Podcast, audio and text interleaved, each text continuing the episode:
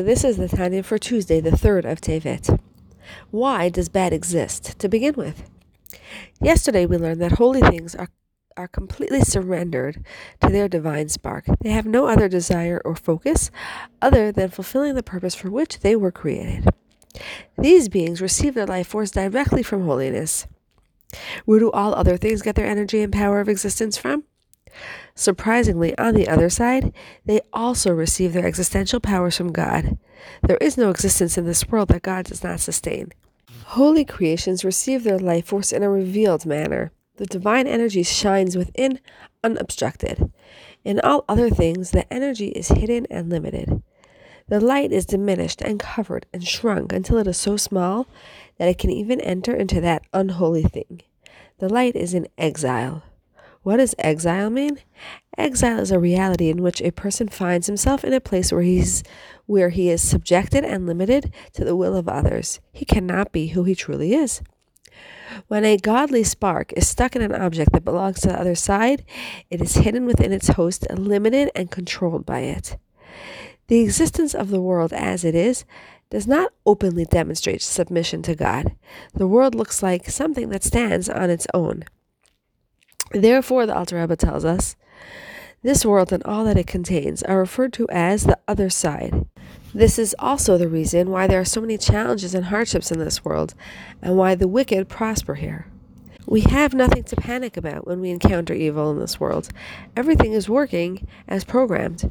The purpose of our creation, our mission in this world, is to discover God's infinite goodness and light that is concealed within the darkness. Remember the garments of the divine soul.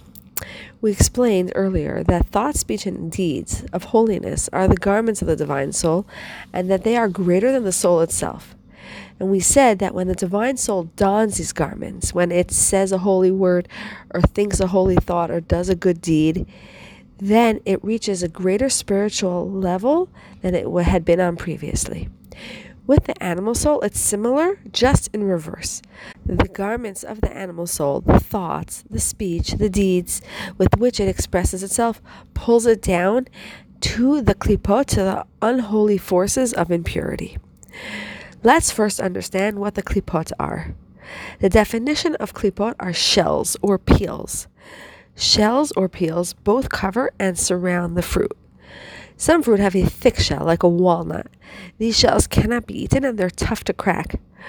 Other fruits have a soft peel, like a tomato. These peels are delicate and they're edible. These two kinds of shells or peels represent two types of klipot. There are one group of three completely unclean and evil shells, which contain no good in them at all. The prophet Ezekiel referred to these impurities with three expressions a stormy wind, a large cloud, and a fiery flame. All unclean and forbidden things in this world are drawn from these three klipot. Some examples would be in humans, the mind and body of an idol worshiper, in animals, the souls and bodies of impure animals. In plants, it would be the plants that are forbidden to eat, and in deeds, it would be the ability to perform any forbidden deed or think any prohibited thought. All these things would stem from the three completely unclean and evil shells.